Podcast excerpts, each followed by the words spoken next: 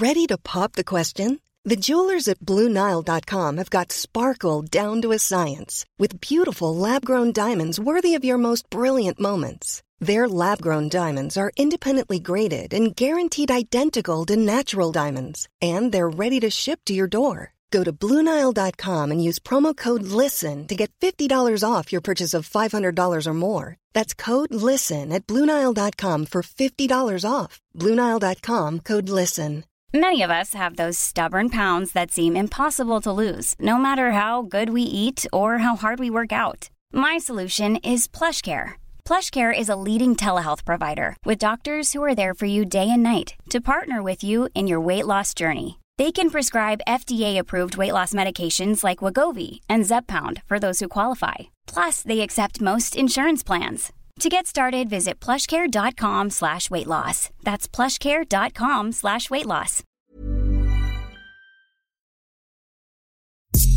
You're listening to Blue Jays Nation Radio, a member of the Nation network of podcasts and delivered by DoorDash. With Cam Lewis and Tyler Yaremchuk.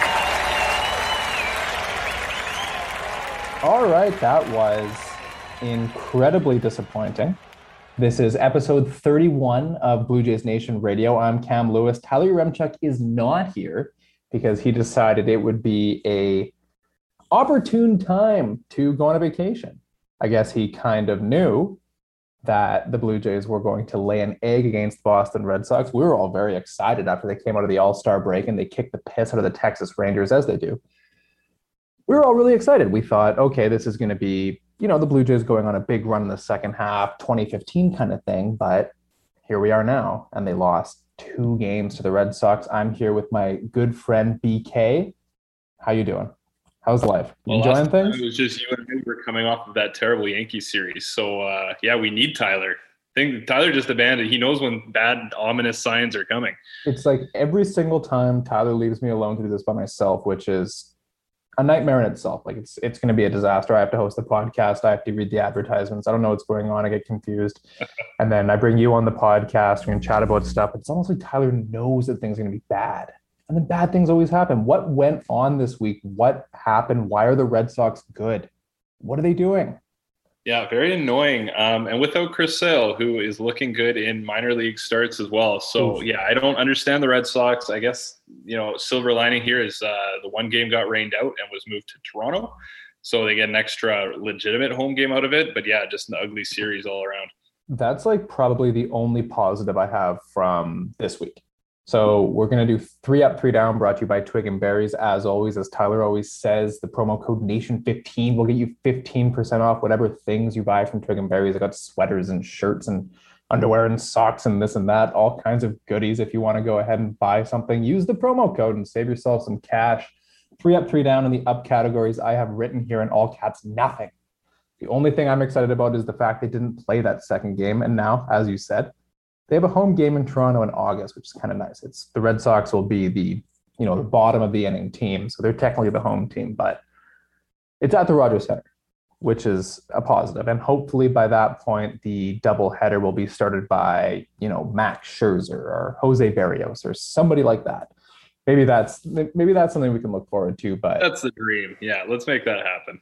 Yeah, that's what we're hoping for. But oi, anyways, so we're gonna jump then into the downs, and the first down is, I guess, largely the first game as a whole, in which the Red Sox exploded for eight runs in the first inning. Ross Stripling only got one out, one out, and allowed six earned runs. What what what happened with Ross Stripling at the start? He had been so good before that. It's like he had really turned a corner and had become kind of the mid rotation guy that Toronto thought he was going to be. Yeah, he was throwing 91 and not where he wanted it to go. And when you do that, a good offense is going to smack the ball around. So, um, yeah, just I mean, disappointing start from Stripling. It's not like you panic and think all of a sudden he's not worthy of a a spot in the rotation, but it makes you question exactly how the rotation looks moving forward and the potential that um, you know maybe what was a nice little run and a nice little streak from Ross is potentially worrisome and maybe another reason to chase a starter at the deadline. um, which we'll we'll talk about a little bit later. But uh, yeah, I mean the pitching wasn't good. Every once in a while, it's not terrible to just get crushed in a game because you don't have that emotional attachment to it where you like feel this terrible defeat as the game slips away in the ninth inning. This one was just over, and you got to just kind of appreciate that. Um, but at the same time, the pitchers didn't go deep at all, and you ended up using the entire pen and and uh, yeah, just an ugly game. And it reminded me of the Jays game at Fenway where it went the other way, and the Jays just rocked rocked the Red Sox. And uh, yeah, the vibes were great after that one. And then immediately the next day, they come out and drop a heartbreaker. So it's kind of hoping that'd be a role reversal this series. The Jays would come out, win today, and and despite the ugly score the other day, it would have been a series split. But obviously, that's not what happened. It's actually very true what you said. Is I think I'd rather watch the Jays go ahead and allow you know eight runs in the first, thirteen runs all told, lose thirteen to four as they did on Monday, than I would watch them do one of those bullpen meltdowns. One of those Rafael Dolis comes in and walks three guys. Tyler Chatwood walks 17 guys. You know, one of those things where they blow a two run lead in the eighth inning. Even I would much much rather just get it over with. Kind of felt more gross than than Monday's game did. This was just a crappy game where they kind of fought back and then give it up again and don't get any hits off Garrett Richards when he's been struggling lately. Like this, yeah, this one was just more annoying than the straight blowout. Oh, that's no, 100% sure. And that's what I was going to mention in one of my other downs was like, I didn't even know how to quantify the second game of the series, the Wednesday game. The Jays lost seven to four. It was a whole bunch of home runs, extra base hits. It's like every time Boston put the bat on the ball, it was, you know, hit for power. It was out of the park. It was in the gap. It was, it was insane. It was weird because, and then, and then the, you know, the Jays kept on coming back too. Like George Springer hits that huge dinger and you're like, oh, wow, they're clawing back. This is going to be sweet.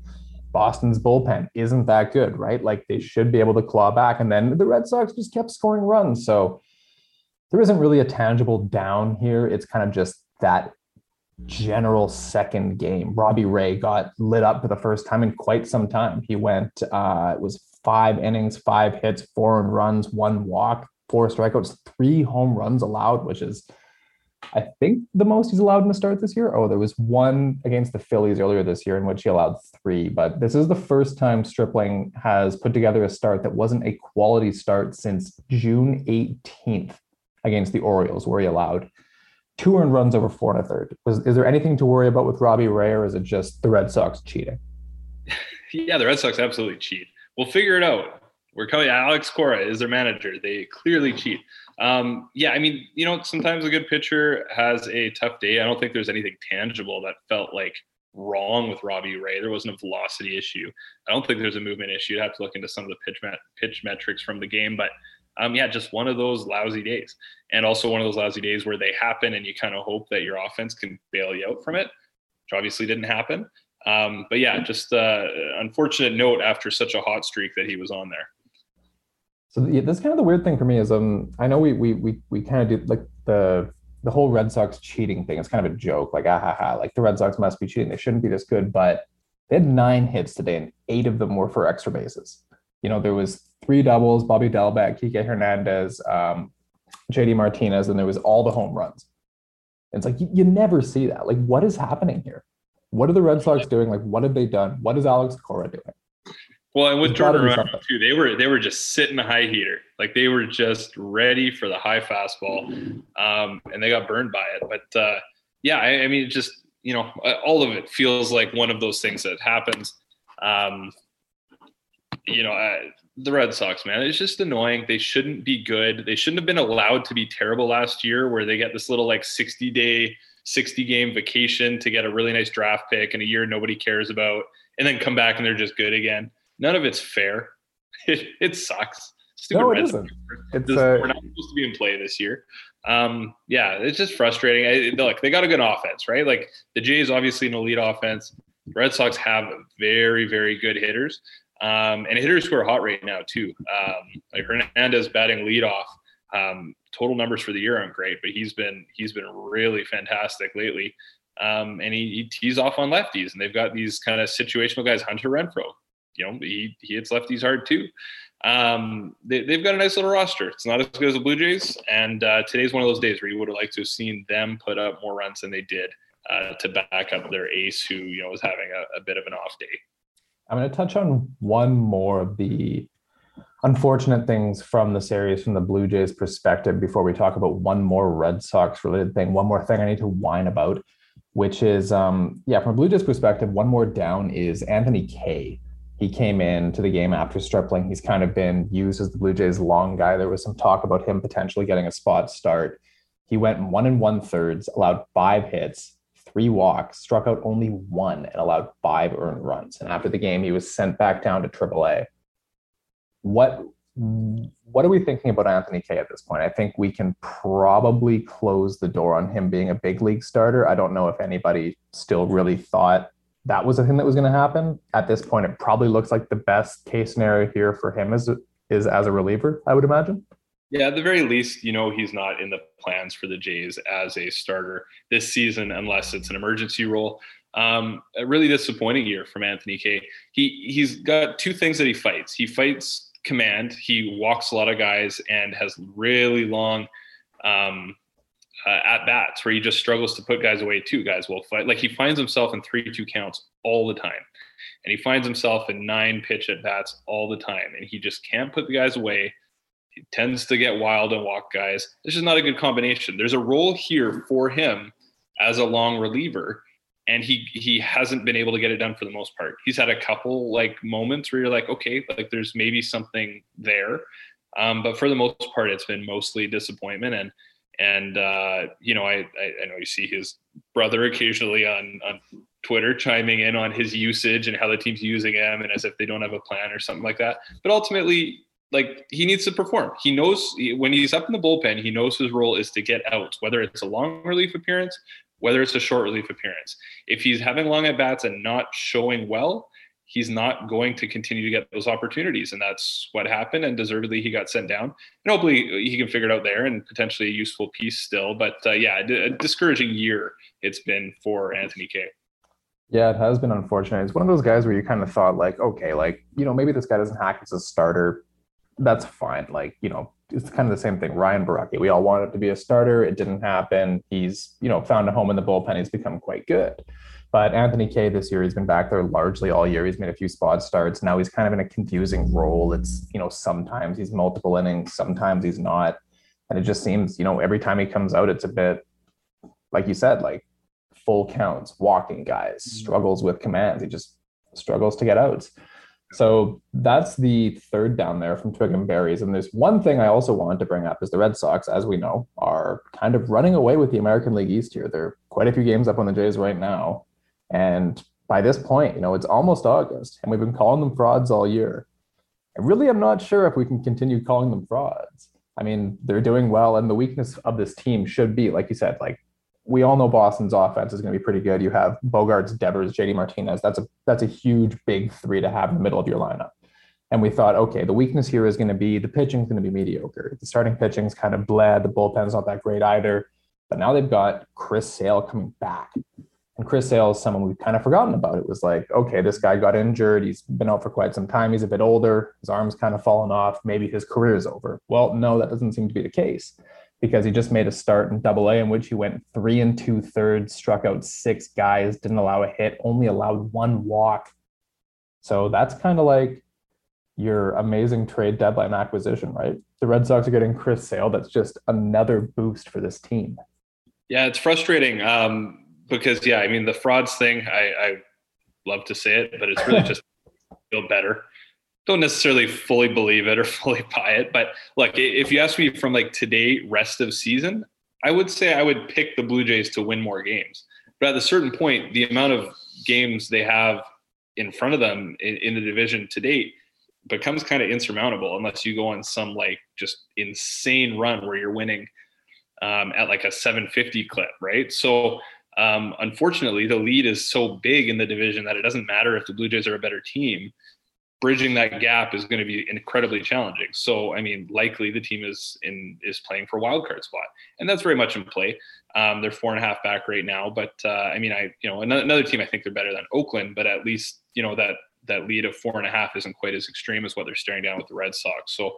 Um, yeah, I mean the team has shot themselves in the foot a little bit by just not winning some winnable games and not being able to put together a better run. And and this stuff happens and off games happen. But uh, but yeah, I mean, losing two in a row to the Red Sox and a little what ended up being a two game series really hurts when you have that kind of division outlook and uh, something you're looking at because now you're once again eight games back. Yeah, depressing stuff. I think. I think everyone kind of echoes the same sentiments. The expectations were higher, but here we are.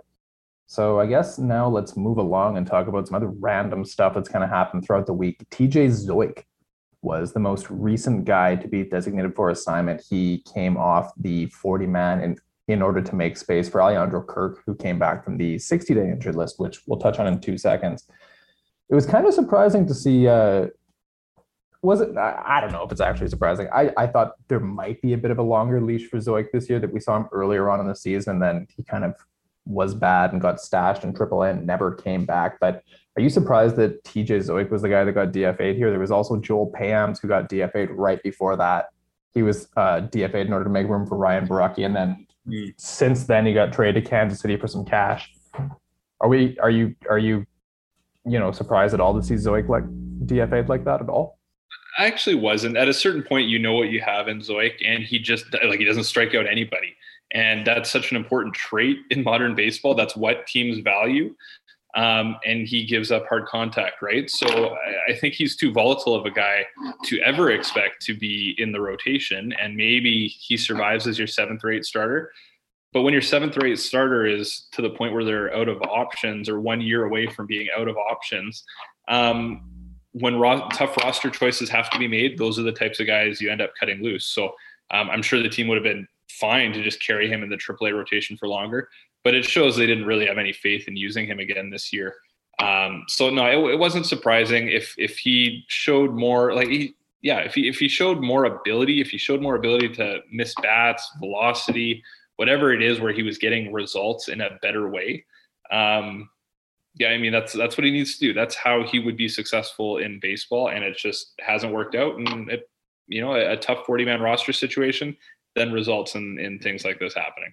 That's TJ Zeuch, the 21st overall pick by the Blue Jays from the 2016 draft. This season, he pitched in the majors, five different appearances, three of which were starts. I think, uh, I think all of those were starts, but some of them had openers, and he pitched 15 innings, allowed 11 earned runs.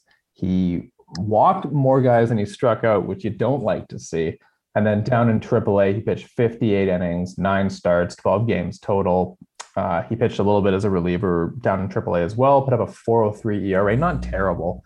But then again, it's the whole thing was the 6.5 strikeouts per nine. And it's kind of funny because remember last year they were talking, the Jays were at the alternate training site last year. And one of the things that Ross Atkins raved about specifically was how TJ Zeuch went and increased his velocity and his work at the alt site was amazing. So He's doing some of that four seamer stuff that everybody loves to do, throwing up in the zone. But uh, yeah, just just not good enough. That that draft year, I tell you what, like he was just one of those kind of low ceiling, mm-hmm. you know, uh, high floor guys in the draft. Just a, a college arm that you figured you'd develop to be a number four starter.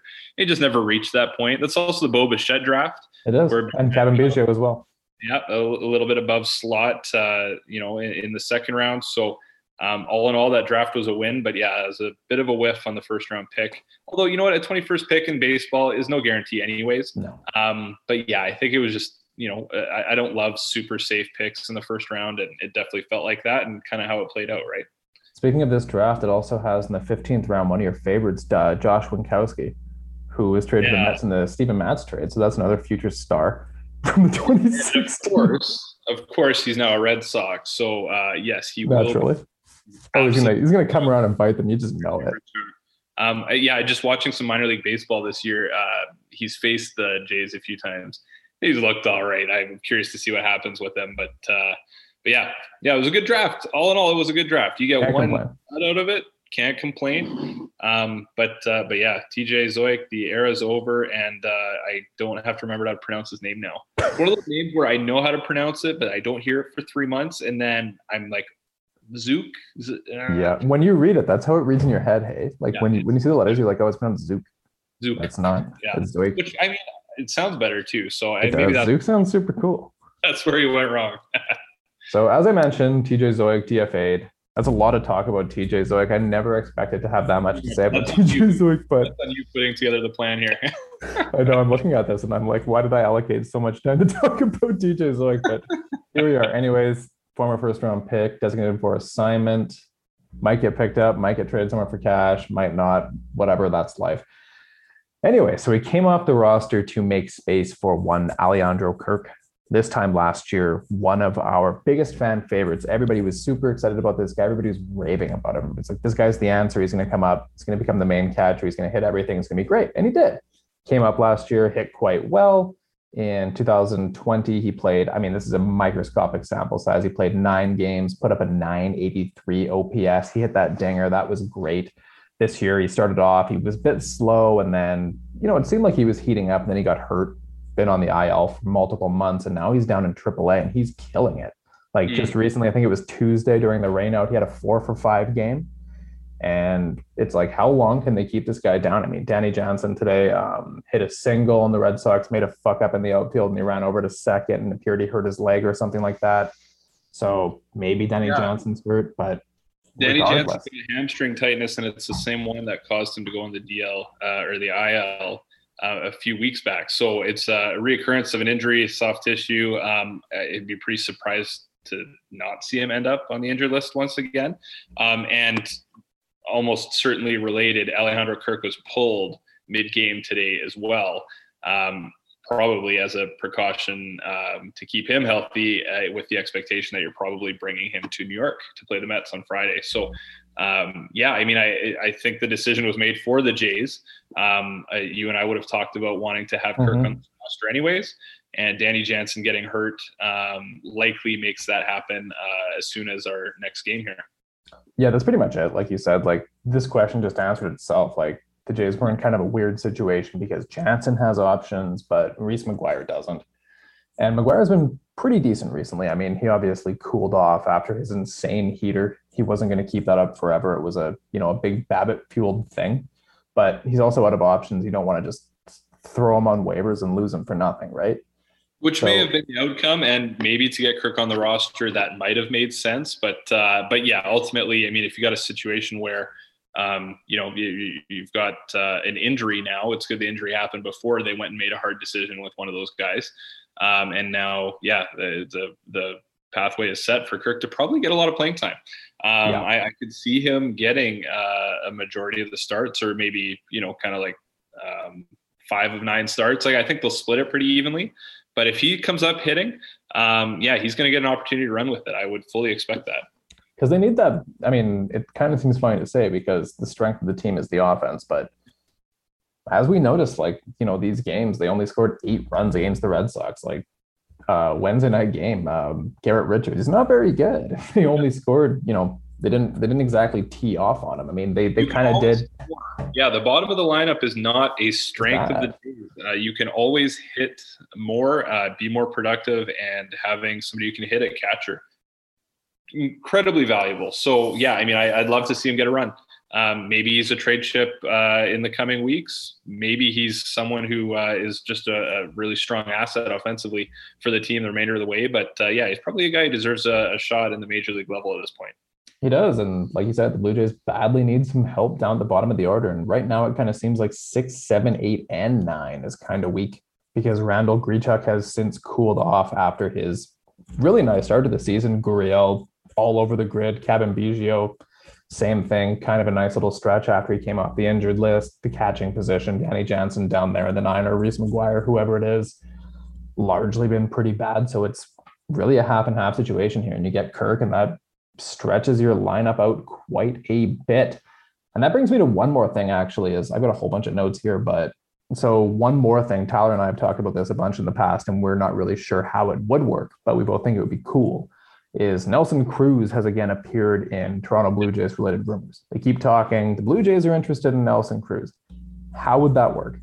Where would they that put him? growing on me. Yeah, I, I, kind of didn't think much of it when that first, you know, came out a couple weeks ago. Um, I think it's just a case of you want to make your team better at the trade deadline, and this trade market is not great for what the Jays would really like to add, which is a controllable starting pitcher. Um, there just like aren't great options out there. Atkins alluded to that in his uh, appearance today um, on Tim and Friends. And uh, yeah, the thing is, if there isn't a great market for what you need or you you know your uh, expected need is, then you pivot to strengthening your team elsewhere. And even if it means strengthening a strength, um, that can still go a long way. So adding Nelson Cruz obviously locks in the DH position. Given his age, I mean, yikes. That was a golf ball. I live on a golf course and a golf ball just hit my house. That's incredible. Holy. oh, that's a that's really something. Wow. Did it just drill a window? Or what that didn't break a window. Oh my goodness. Okay. Um, yeah, so Nelson Cruz, designated hitter. Uh, yeah, let's do it, man. Let's do it. I'm, I'm, I'm all in. You, you, you play him maybe like five of six games, give him a rest day, cycle the outfielders through the DH spot. But like, what are you doing? You're taking at bats away from Randal Grichuk, right? And you're taking at bats away from uh, Lourdes Gurriel. And uh, I think that works. And I don't think the cost would be all that high. He can only go to an AL team. Some AL teams have DHs locked in, like the Yankees with Stanton um, Red Sox with uh, JD Martinez. So his market isn't going to be huge. Um, Tampa Bay, like that's a team that makes a lot of sense for him, and don't let him go to Tampa Bay. So oh god, yeah, and make that trade. Could you imagine him on Tampa Bay? How how how bad that would be? Oh, that'd be awful. Just and like, like oh. I, I, don't want to say this, but like pretty perfect fit for them too, right? Oh like, no, it'd be hundred percent. It'd be perfect. Because um, it would be as soon as they got him, you know, the first time we saw the Rays after that, it'd be like a bunch of Jays fans have been like, no, you can't acquire Nelson Cruz. It doesn't make any sense. It doesn't fit. This is not the player you want. And then he's yeah. on the Rays and he would hit four home runs against the Jays in his first game. It'd be a nightmare. But yeah, it it it it does make some sense because everyone's like, oh, you need uh you need the DH spot open for Gurriel or Grichuk or somebody like that. But these guys have 756 and 715 OPSs right now. They are Nelson to be the second best hitter on the team. So you're you're bringing in a, like an all-time great DH bat, but somebody who numbers wise this year, regardless of his age, is behind only Vladdy in offensive production. You're bringing in somebody who's hitting better than Marcus Semien, somebody who's hitting better than Bo Bichette. Um, yeah, you can find room for that guy. And if you happen to make the playoffs where you're starting the same roster, the same lineup pretty much every game, you now have your what number four or five hitter locked in. You lengthen the lineup by one slot. Um, that could be huge. And again, the cost isn't going to be crazy. So that's one of the moves you can make without feeling like you're really mortgaging any part of the future. Um, and it's yeah, I mean, like let's have some fun. Hit the crap out of the ball. If you can't go get a starter that you need, um, or a starter who's a big upgrade, then do the other thing and just score more runs, right? So there's multiple ways to improve a team, and just because you have one particular assessed need does not mean you need to go all in on that. Just make the team better. And Atkins was kind of alluding to that. I actually him and Shapiro, their most recent um, appearances, they've kind of been setting up the fan base for that very thing. Yep. They've been talking a lot about, you know, assessing the market and seeing where the strength of it is and how that may not necessarily align with what their needs are. And then that way they just pivot. And so they've been setting up fans for that expectation. I think that's what we should expect is the type of acquisition that maybe doesn't make a ton of sense on the surface, but makes the team better. Right. Because like you said, so Atkins came on on Wednesday and he said, Jays are in a good spot to add. We're happy with the depth we have in our farm system. We're comfortable, you know, in a buying situation. And then he also said the starting pitching starting pitching market feels sparse. Mm-hmm. So if he's coming out here and actively saying that, then it does kind of seem like this is a precursor to them making a move that's kind of random. Like you said, they're kind of they're kind of coaxing us all into being like, all right, our big deadline ad is not going to be Max Scherzer. It's not going to be a starting pitcher. It's going to be Nelson Cruz, or it's going to be a third baseman, or a shortstop, or a catcher. Even like it's something completely random because ultimately you just want to add players that make your team better. You want to upgrade where you can. Something about the trade deadline that's interesting, and I think it works against the Jays. As much as people think this is a hyper conservative front office, I think they would make a big move if there was one to be made. Um, and there just aren't sellers, right? There aren't there aren't terrible teams who have decided they're going to tear down that have good players. Teams are either hell bent on being competitive next year or pretending to be competitive next year, or they're already far enough into a rebuild where the good players are gone. So as much as it feels like all of baseball is rebuilding, a lot of these teams are far enough into that process where the good players are on good teams now And you know some of these really fun moves, like going after Chris Sale, like the Red Sox did, th- those guys just aren't available. The teams are not making those players available. So I think the Jays would do a crazy offer for a guy like German Marquez from the Rockies. They seem like they will Vlad? not. Yes, I think Vlad gets it done at this point. That's uh, for those who don't know. Brendan once suggested. How long ago was this? This is only like two years ago. oh no, that was this past off season. Wait, that was No. this off like after 2020. So okay, so here's my very quick rationale. So I'm looking at Vladdy. I'm like, Okay. he's a, he's a first baseman now, and he's a bad-bodied first baseman. So I'm like, if you're getting like a 140 WRC plus from your first baseman who's bad-bodied, like yeah, like that's worth the number two starting pitcher. I was not expecting Vlad to be the monster that he is, and uh, that's on me. That is on Oh on no, me. I'm I'm I'm with you 200. percent Like I I remember having text conversations this offseason talking about the Jays, and I was like, you know what? At this point, like I'm pretty happy if Vladdy becomes prime Edwin Encarnacion. yeah. Which that, that's a win. it, like prime Edwin and probably like worst bodied Edwin would be worth giving up for a number two starting pitcher, right? Like a like a bona fide number two, maybe ace capable guy. So that was my rationale. And Vladdy has become the best hitter on the planet. And uh, you know, thank goodness the Jays didn't make that move. Um, but yeah, I mean, I in the offseason, I would have considered it. Thank goodness uh, they didn't, but I still want Marquez. I, that's the other side of this. I just I love this pitcher. I want to get him out of Colorado desperately, but they will not trade. And the Blue Jays once made a trade with the Colorado Rockies, and it worked out quite well for them. I mean, Troy Tulowitzki was far from perfect. He was not the Troy Tulowitzki we thought he was going to be, but he played a key role in getting to the playoffs twice. So every time the Blue Jays, in my mind, have made a trade with the Rockies, it's turned out quite well. So That's right. another thing to circle back to, if we're kind of talking about additions and pitchers and guys they can add. So they mentioned yesterday that Nate Pearson is now going to be pitching out of the bullpen. Mhm. And that's kind of maybe like it's not the same as like the Red Sox getting Chris Sale back from injury, but getting Nate Pearson in your bullpen down the stretch, it's almost like a trade deadline deal, right? Well, this is your fault for the very first podcast you ever did. You spoke this into existence. You Yes. talked about your skepticism of Nate Pearson and how he's a bullpen guy. So this all all is on you. It's interesting. Like his season doesn't make sense to bring him back as a starter if he's not at the place yet where he's like able to start building up. He's just like t- building up as a starting pitcher takes like a month, and you can't just waste a month and then have the minor league season end and then see if maybe he's a rotation option. So this is kind of something that Nate did to himself, not not his fault. Like injuries happen, but circumstances have kind of forced the Jays' hand. I don't think this was some shocking decision for them to make. If Nate Pearson is at all valuable to your team this year, it is now as a bullpen guy. Even if he can build up to being a two or three inning bullpen guy, that's his role. We saw him in the playoffs last year against Tampa after getting after Ryu got shellacked and the game was over. But he came in and struck out five or six guys. Tampa couldn't touch him. He has the ability to be an elite, elite bullpen arm, and that could be huge for the team. Um, he also has the chance to be hurt. He also has the chance to be very wild with his stuff and not all that effective. But you look at him as a potential, like you said, quote unquote, deadline acquisition, somebody who comes in around that time and is able to be very effective out of the pen. Um, and elite stuff, man. Like guys throwing 100, guys having a 92 slider. That's what you want out of the bullpen.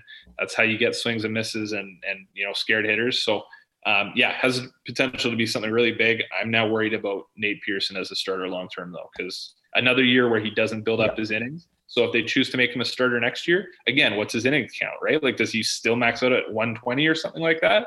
And then the next year he's still not up to 200. Like, eventually that ship sails. And Alec Manoah's emergence in the rotation has probably made that a little easier to just decide that it's over. You're now a bullpen guy, and you're probably going to be an elite bullpen guy. Yeah, that's kind of what it looks like here. Is like I said at the beginning of the year, it kind of it kind of seemed like maybe this guy will never become a starter. Maybe he'll just be a very good reliever. And this year he's only pitched what like 25 innings all told, 26 innings, uh something like that. Last year he pitched 18 innings in the bigs. Obviously that doesn't count quite so much because it was COVID and there wasn't, you know, a full season, whatever. That's not his fault. The year The before that. The development's just not there. He's not had a chance to string together a healthy No. season. And uh, again, not not his fault, right? Like injuries happen, they suck. But he's he was drafted years ago, and he has not had the 25 now. Yeah, like he he at a certain point, you just kind of have to look and be like, okay, well, are we going to just keep trying to do this thing, or are we going to make him put him where he can be valuable to the team now and in the future? So um, I'm usually the slow guy. Like I, I, want I want to slow play this, but the injury, the you know multiple injuries this year have have kind of made the decision for the Blue Jays. They they now need to look at him and how he can be valuable to the team, opposed to how they can develop him as a starter only. Yeah, I mean, like I had accepted this back in April, to be totally honest with you. Like when he was hurt during yep. spring training, I thought, okay, this guy's a reliever. It is what it is. I didn't, I didn't, I didn't, I didn't want to talk about. it. I didn't want to piss people off, but that's what I thought. But I mean, honestly, like, let's be real here. This guy comes back in August and he's killer for the Jays in like a, let's say, I don't know what what role is he going to be? A maybe eighth inning guy. Maybe he's the gap bridger between a mediocre start and the back end of the bullpen. Maybe he's pitching two innings, like whatever it is. Like he comes in, he's throwing, getting out four or five guys, striking guys out, and he's unreal. And he's unreal in that role. It's going to be hard to accept starting mm-hmm. him next year, maybe in AAA. Like nobody wants it would just be you know it would just be it, would be ugly it'd be hard to wrap your that's, head around right that's part of being a contending team too right like if nate yeah. pearson was on the pirates right now they would have really no reason not to slow play it and try and develop him as a starter um, but you look at like Garrett Crochet out of uh, on the White Sox. He was just drafted last year. He's a lefty. He throws hundred out of the pen. They're an elite team. So they they had called him up last year as a bullpen arm. Like his draft year, he gets called up because he could help the team right now. And then this year, they looked at it and be like, "You're just too valuable as this bullpen guy, so we're going to keep you in there." And same thing with the Jays. You you have less patience for guys when you are a good team. Patience helps when you look at guys like Teoscar and and Gurriel. Although I mean, you know, he's he's up and down, but like patience helps when you can slow play these guys who are streaky or working through developmental stuff, and then eventually you see the fruits of that. But at a certain point, teams become good and they need to compete and they can't be patient. All right. So one more random prospect thing that I put in my notes specifically for you because I think you've tweeted his name hundred times in the past three days. It's Orelvis Martinez, who has quickly, randomly, kind of not really out of the blue. I mean, if if if you pay close attention to Blue Jays prospects, you know who this guy is. Um, but recently, kind of uh, earlier on in the season, it was Gabe Moreno who was the guy. He was hitting everything double A. He's a catcher. It's insane. Putting up Vladdy esque numbers from behind the plate. That's wild. Now, Gabe Moreno's injured. Elvis Martinez has become the guy down in Dunedin. Let us know what's going on here and why this is significant and why it's exciting. So, yeah, when like you said, not necessarily out of nowhere. Orelvis Martinez in 2018 was the Blue Jays' top international free agent, and he actually signed for more money than anybody in that class. I think he signed for like four and a half million. So this was like big bonus baby international free agent guy. But then you don't hear from him for a couple years, right? So because then he's 16 that year, and then we've got COVID year. So you know, somebody the org feels highly of, but we don't get to see as much. The last eight games, He's hit nine home runs, four doubles, 13 extra base hits in nine in eight games. Sorry, um, four singles, five walks. He's batting 472. He cannot stop hitting bombs. He, last week, he had two different streaks of three straight home runs in plate appearances. Three straight times he went up to bat, he hit a home run, and then he did it again like three days later. He is on an insane streak, and he is putting up I, not definitively the top numbers, but like he's in the top three 19 year olds in the minor leagues as far as offensive production. This guy very well could be like number two, number three prospect for the Jays um, as far as what they view him or how they view him internally.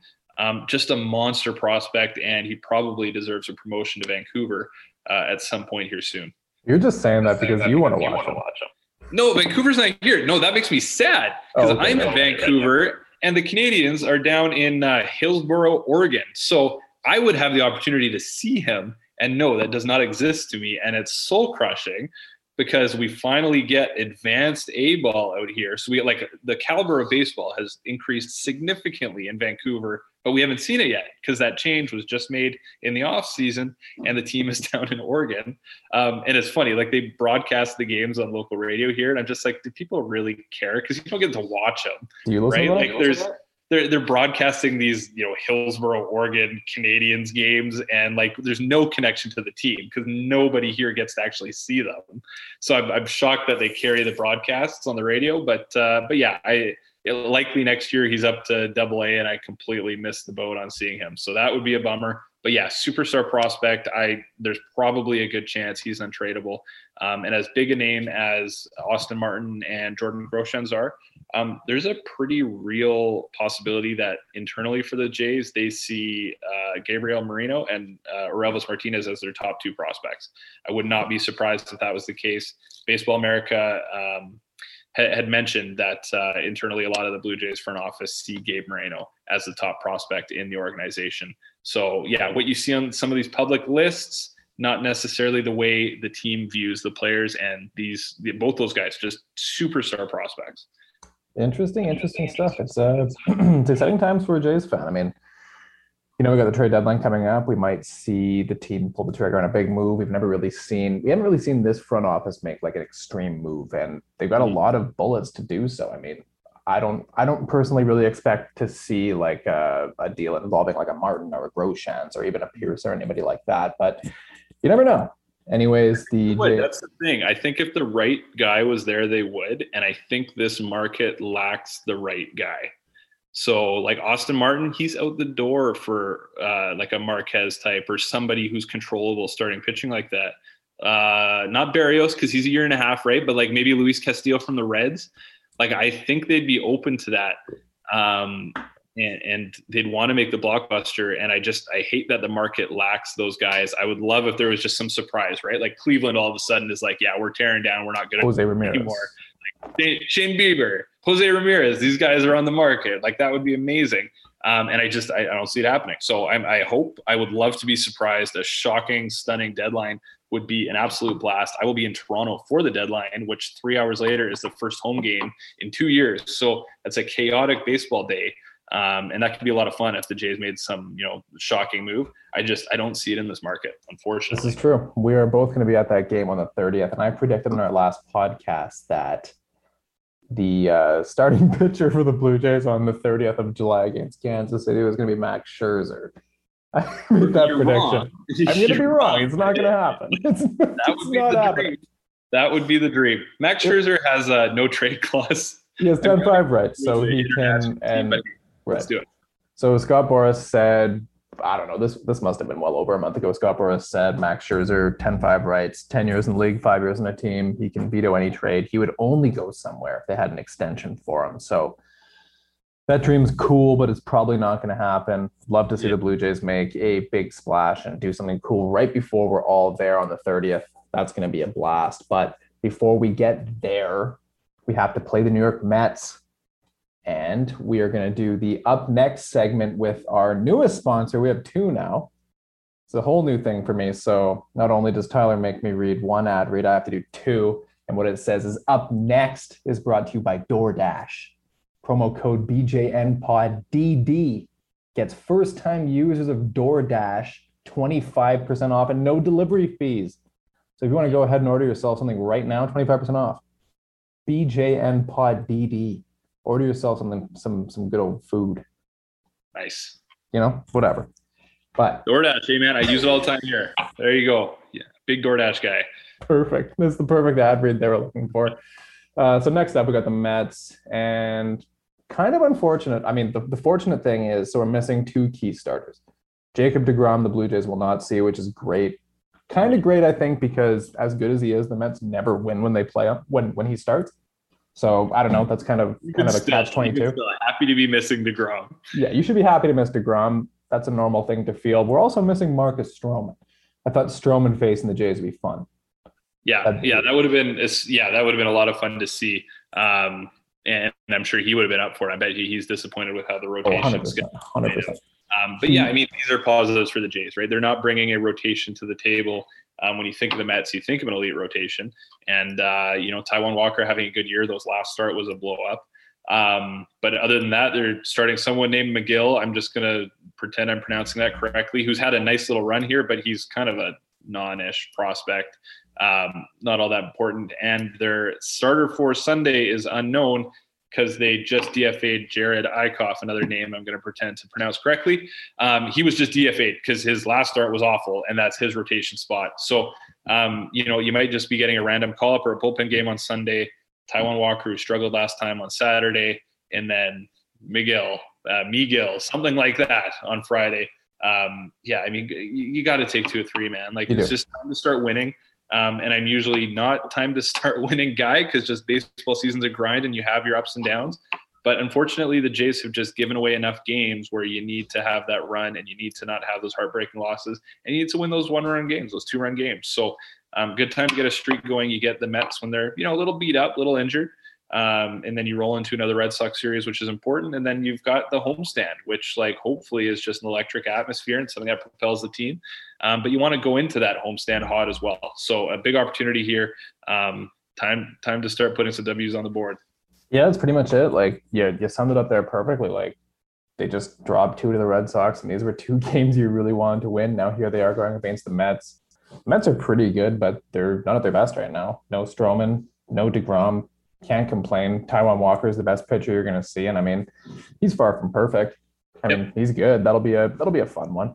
Blue Jays Yep. legend Taijuan Walker, but um, yeah, we'll see. Steve Matz is going to start on the Friday. They're giving Hyunjin Ryu a little bit of extra rest, so he's on the Saturday.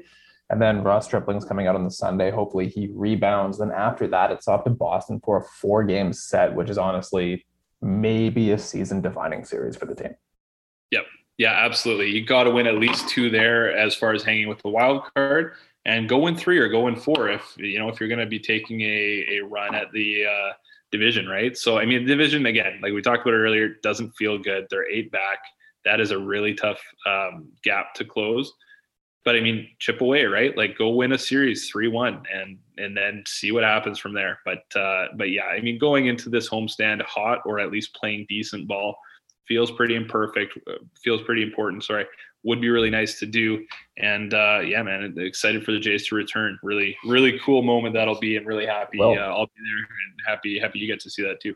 Oh, it's going to be incredible. Let's just hope that the team doesn't go ahead and go on like a one in six stretch. They're sellers. they sell on the 30th. They start trade Robbie Ray minutes before the home opener. We're, we're all there waiting outside of Rogers Center, and everyone checks their phone. Ray, Semien, and everyone's getting traded. Could you Oh, imagine? Oh, that would suck. But no, that's probably not going to happen. I'm sure. I'm reasonably confident they'll take two or three from the Mets, and then they'll split with the Red Sox. Hopefully, have a Yep. nice little stretch, and then as soon as they come home, they're going to go nuclear. They're going to go on fire. They're going to ride the momentum of being back in Toronto and getting the hometown fans cheering for them for the first time in two years. All right, so that was a. We talked about a lot of stuff. Is there anything else you want to talk about? Anything else that I missed? Anything else Yeah, going on? more TJ Zeuch, please. Let's let's. Yeah, you, you want to do like a little bit more in-depth analysis about TJ Zeuch? Look at his like I am good. and I am No, good. that No, was- that was way that was that was way too much TJ Zeuch for one podcast. Anyways, BK, thank you so much for coming on. As always, um, always a pleasure to have you on. You know what you're talking about. I largely don't, but nice to have someone that knows what they're talking about for once. Me and Tyler are usually a bit of a mess, but I think this was pretty good. We talked about a lot of stuff, so hopefully that was fun. yes, sir. Anyways, I will uh I will see you on the 30th. Let's hope That's the right. Blue Jays are I don't know, 14 games over 500 by then or something. They've gone on a seven game winning streak. Let's hope. Yes, Let's hope. please. All right. Thanks again. Cheers. Thanks for tuning in to Blue Jays Nation Radio, a member of the Nation Network of podcasts and delivered by DoorDash. Don't forget to like and subscribe wherever you get your podcasts from to never miss an episode.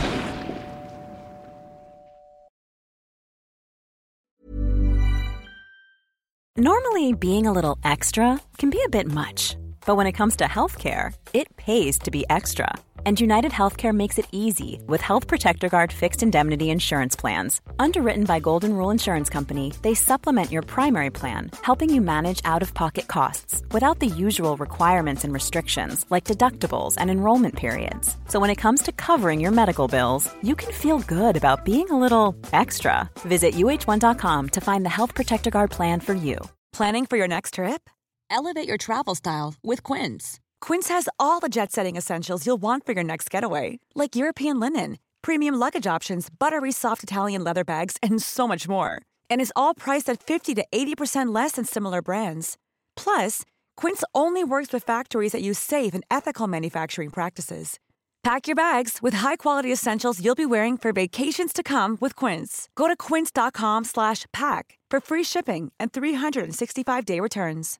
Imagine the softest sheets you've ever felt. Now imagine them getting even softer over time. That's what you'll feel with Bowl and Branch's organic cotton sheets. In a recent customer survey, 96% replied that Bowl and Branch sheets get softer with every wash. Start getting your best night's sleep in these sheets that get softer and softer for years to come. Try their sheets with a 30-night guarantee. Plus, get 15% off your first order at bowlandbranch.com. Code BUTTERY. Exclusions apply. See site for details. Mom deserves the best, and there's no better place to shop for Mother's Day than Whole Foods Market. They're your destination for unbeatable savings, from premium gifts to show-stopping flowers and irresistible desserts. Start by saving 33% with Prime on all body care and candles. Then get a 15-stem bunch of tulips for just $9.99 each with Prime. Round out Mom's menu with festive rosé, irresistible berry chantilly cake, and more special treats. Come celebrate Mother's Day at Whole Foods Market.